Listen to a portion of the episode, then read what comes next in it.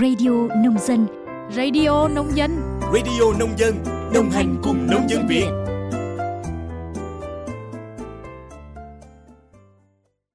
Biên tập viên Minh Quân và Minh Yến xin kính chào quý vị và các bạn thính giả của Radio Nông Dân. Quý vị và các bạn đang nghe bản tin nhịp sống nông thôn mới. Bản tin ngày hôm nay, mùng 4 tháng 12 năm 2023 sẽ có nội dung về sự kiện của Hội Nông dân trên toàn quốc và tình hình hoạt động sản xuất của ngành nông nghiệp.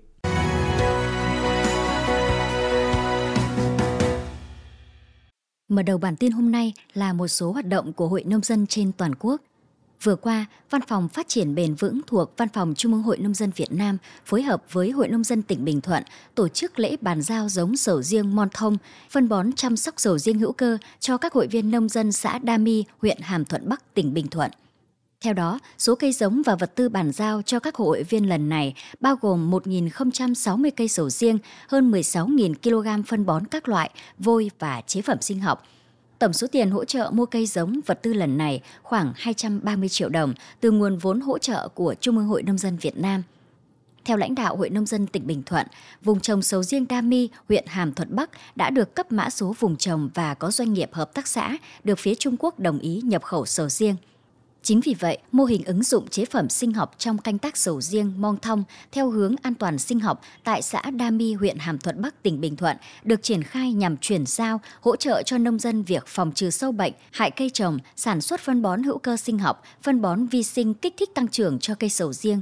Bên cạnh đó, cải tạo đất, xử lý phế thải nông nghiệp, từng bước hình thành vùng trồng sầu riêng an toàn với quy mô lớn tại địa phương. Cũng trong tuần qua, tỉnh Bình Dương vừa tổ chức hội nghị đối thoại giữa Chủ tịch Ủy ban Nhân dân tỉnh với nông dân năm 2023. Tại hội nghị, lãnh đạo ngành nông nghiệp tỉnh Bình Dương đã nêu lên những nhóm vấn đề còn vướng mắt trong sản xuất nông nghiệp và xây dựng phát triển nông thôn của tỉnh, như nguồn lực đầu tư cho phát triển tam nông, khâu tổ chức sản xuất nông nghiệp hiện đại theo hướng chuỗi giá trị, tín dụng phục vụ phát triển nông nghiệp. Đối thoại với Chủ tịch Ủy ban Nhân dân tỉnh Bình Dương, đại diện người nông dân đã phản ánh, bày tỏ nhiều tâm tư, nguyện vọng, Bên cạnh đó, các hội viên cũng nên lên nhiều đề xuất phát triển nông nghiệp của tỉnh, xoay quanh các nội dung hội trợ nông dân trong liên kết sản xuất theo chuỗi giá trị, khai thác chính sách hội trợ nông dân khởi nghiệp sáng tạo, hội trợ xúc tiến thương mại, học tập mô hình nước ngoài, đào tạo nguồn nhân lực. Tại chương trình, tất cả các vấn đề khúc mắc, tâm tư của hội viên nông dân đã được các sở ngành và chính chủ tịch Ủy ban nhân dân tỉnh Bình Dương giải đáp.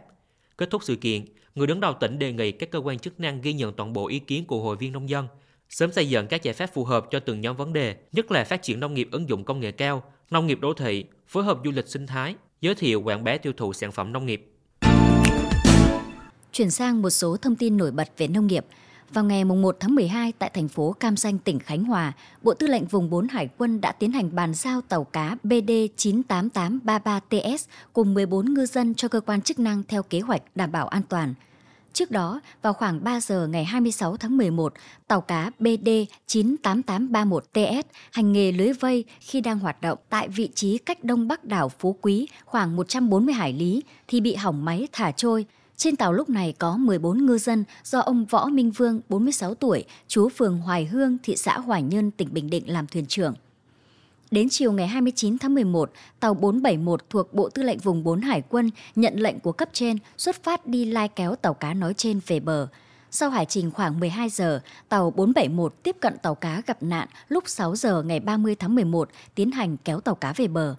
Ngay sau khi về cảng, Bộ Tư lệnh Vùng 4 Hải quân đã kịp thời đến thăm, tặng quà, cung cấp nhu yếu phẩm cho tàu cá BD 98833TS và tổ chức thăm khám sức khỏe cho các ngư dân. Hiện tại, sức khỏe của 14 ngư dân đã ổn định. Tỉnh Lào Cai vừa có xã đầu tiên đạt chuẩn nông thôn mới nâng cấp.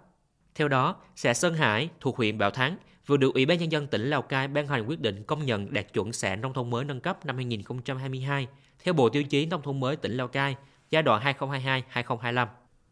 Qua hơn 10 năm thực hiện chương trình xây dựng nông thôn mới, đến nay, thu nhập bình quân đầu người xã Sơn Hải đạt hơn 66 triệu đồng mỗi người trên năm, tăng hơn 5 lần so với năm 2015.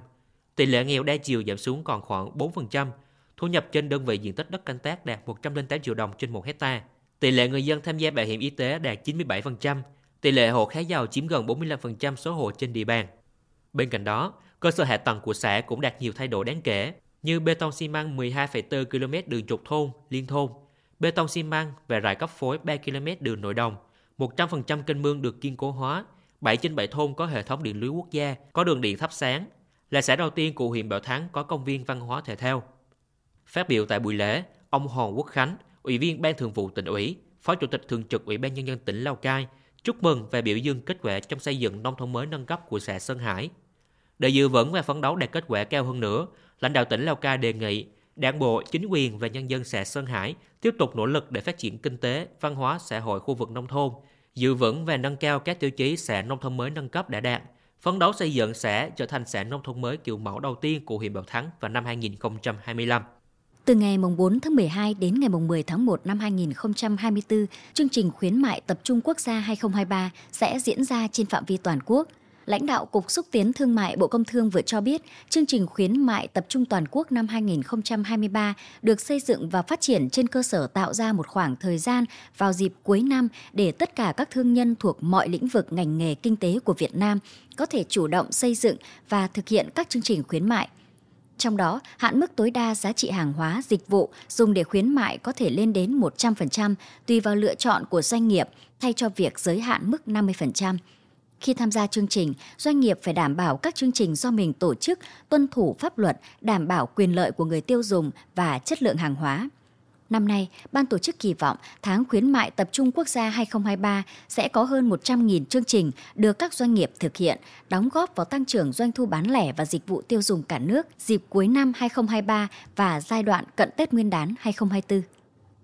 Cũng trong tháng 12 này, từ ngày 11 đến ngày 14, lần đầu tiên Festival Quốc tế ngành hàng lúa gạo Việt Nam sẽ được tổ chức tại thành phố Vị Thanh, tỉnh Hậu Giang. Festival được tổ chức trong bối cảnh Việt Nam đang hướng tới trở thành quốc gia tiên phong trong sản xuất lúa chất lượng, giảm phát thải, phát triển theo hướng xanh và bền vững, gắn với đề án phát triển bền vững 1 triệu hecta chuyên canh lúa chất lượng cao và phát thải thấp, gắn với tăng trưởng xanh vùng đồng bằng sông Cửu Long đến năm 2030. Sự kiện này sẽ là cơ hội để Việt Nam đưa ra thông điệp với thế giới về một quốc gia có trách nhiệm với nền lương thực thực phẩm toàn cầu. Theo Chủ tịch Ủy ban Nhân dân tỉnh Hậu Giang, festival sẽ có sự tham gia của khoảng 200 đại biểu quốc tế, thông qua hàng loạt hoạt động đồng hành, triển lãm, chuỗi hội thảo quốc tế, các tổ chức, địa phương, doanh nghiệp, chuyên gia ngành nông nghiệp và người nông dân sẽ có cơ hội được tiếp cận với những kiến thức sản xuất mới, công nghệ mới, các tiến bộ khoa học kỹ thuật hiện đại, ứng dụng trong chuyển đổi số ngành nông nghiệp nói chung và sản xuất lúa gạo nói riêng. Sau đây là một số thông tin dự báo thời tiết xấu trên biển và đất liền. Theo Trung tâm Dự báo Khí tượng Thủy văn Quốc gia, từ đêm qua, ngày 2 tháng 12 đến hôm nay là ngày 3 tháng 12, ở Quảng Trị và khu vực từ Bình Định đến Khánh Hòa có mưa vừa, mưa to, có nơi mưa rất to và dông, lượng mưa phổ biến từ 30 đến 60 mm, có nơi trên 90 mm. Khu vực từ Thừa Thiên Huế đến Quảng Ngãi có mưa vừa, mưa to, có nơi mưa rất to, lượng mưa phổ biến từ 50 đến 100 mm, có nơi trên 170 mm. Từ đêm nay ngày 3 tháng 12, mưa lớn ở các khu vực trên sẽ giảm dần. Trên biển, trong ngày hôm nay mùng 3 tháng 12, vùng biển từ Quảng Trị đến Quảng Ngãi về phía bắc khu vực giữa Biển Đông có gió đông bắc mạnh cấp 5, có lúc cấp 6, giật cấp 7, cấp 8, biển động. Khu vực Bắc Biển Đông, bao gồm vùng biển quần đảo Hoàng Sa, có gió đông bắc mạnh cấp 6, có lúc cấp 7, giật cấp 8, cấp 9, biển động mạnh. Vùng biển phía Tây khu vực Nam Biển Đông, bao gồm vùng biển phía Tây quần đảo Trường Sa và vùng biển từ Ninh Thuận đến Cà Mau, có gió đông bắc mạnh cấp 5, có lúc cấp 6, giật cấp 7, cấp 8, biển động. Thông tin vừa rồi đã khép lại bản tin ngày hôm nay. Cảm ơn quý vị và các bạn đã chú ý lắng nghe. Xin chào tạm biệt và hẹn gặp lại.